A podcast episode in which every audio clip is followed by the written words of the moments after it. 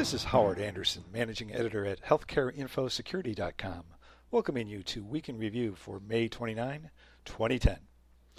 In our top story this week, looming federal audits for compliance with the HIPAA privacy and security rules are creating a new sense of urgency for having an up to date, comprehensive risk assessment.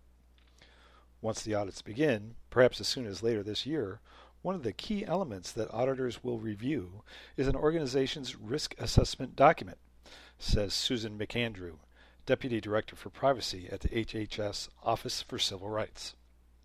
In our feature story on risk assessments, experts stress that these assessments should start with a detailed analysis of where all protected health information is stored, assess risk for all information systems, not just core clinical systems, and include testing of security controls. In other news, the new Chief Privacy Officer for the federal government's Health Information Technology initiatives is ramping up efforts to set consistent policies for privacy and security.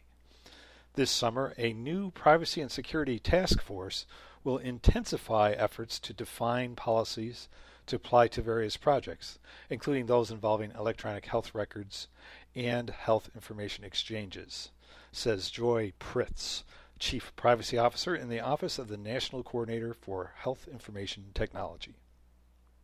In this week's blog, I point out that healthcare information breaches can stem from a number of lesser known causes, ranging from information left on the hard drives of leased copy machines to documents left in filing cabinets donated for resale.